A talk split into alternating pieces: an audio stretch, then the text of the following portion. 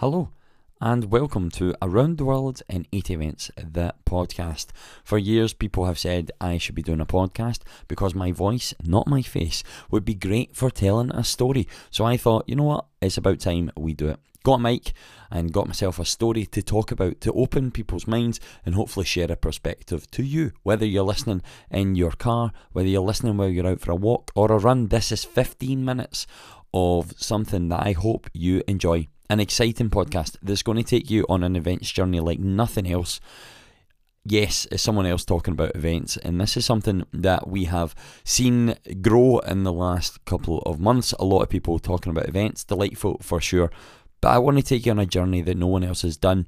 And everyone seems to be talking about the industry while it's on its knees. But I want to bring hope and the new beginnings and the creative challenges that we can face together to have a refreshed approach to something by using my project around the world in 80 events, where I went to 26 countries in eight months and two weeks to immerse myself and stand in the middle of events in 2019, not to know that a year later everything would be cancelled. I'm hopefully going to really change your mind with regards to what events really are. And even if you don't like events, if you've never been to events or you appreciate events not like this, then I hope that you have a good time listening. And if I force you to listen, then I hopefully you've enjoyed that as well. So let's jump straight into the events and the feelings that I've had in the past from standing at the Penis Festival or in Jakarta from what I can see in the future. We're going to go from 1 to 80 and it's going to be a few a time a podcast and we're going to focus on certain things to certain podcast subjects. Yes, I know there might be some mistakes, but I want us to enjoy this just natural conversation with myself. And sometimes you never know, we might even have a guest to give us a perspective in certain ways. So, event one on my adventure on the 6th of February was actually Waitangi Day. It was all about culture.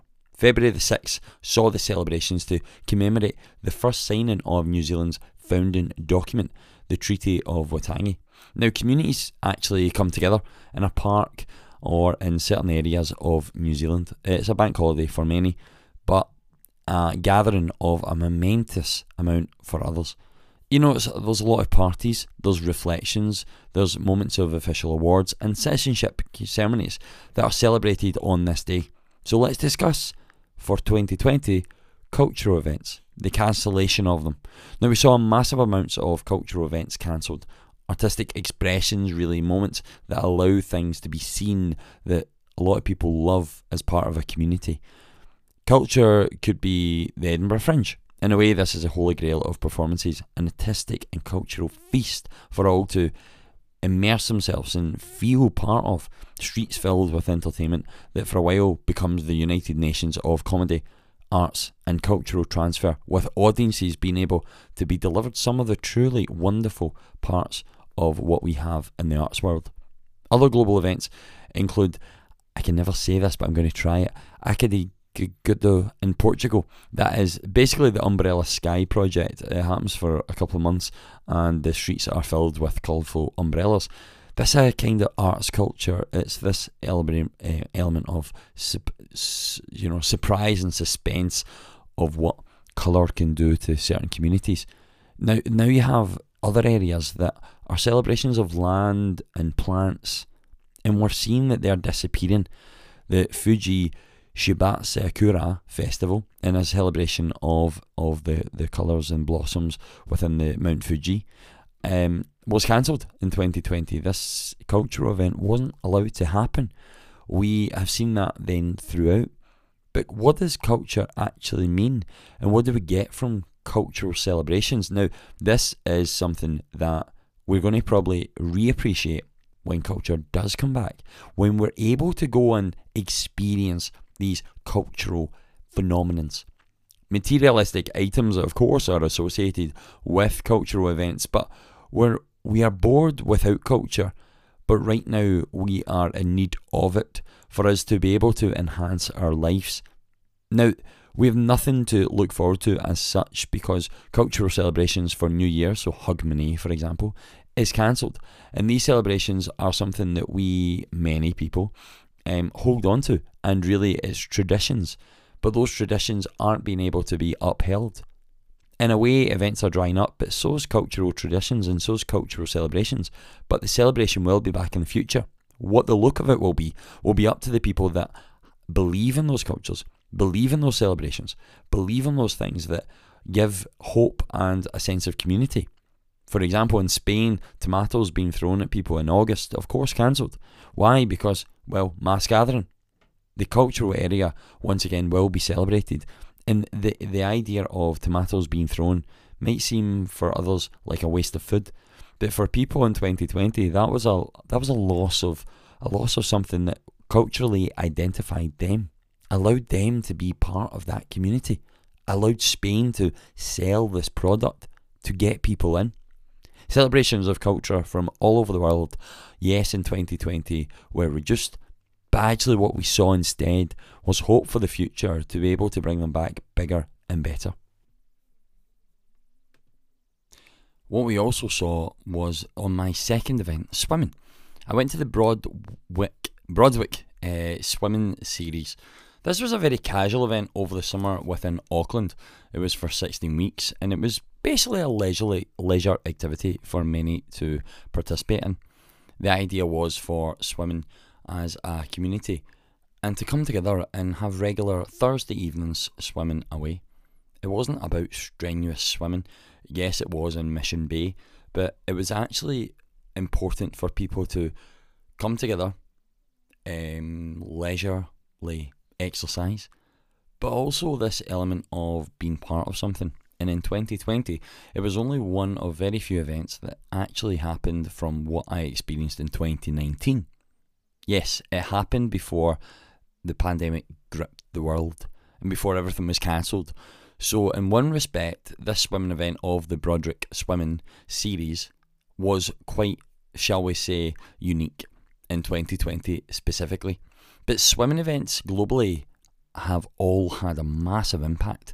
So I wanted to really delve into this, dive in, you could say, no pun intended.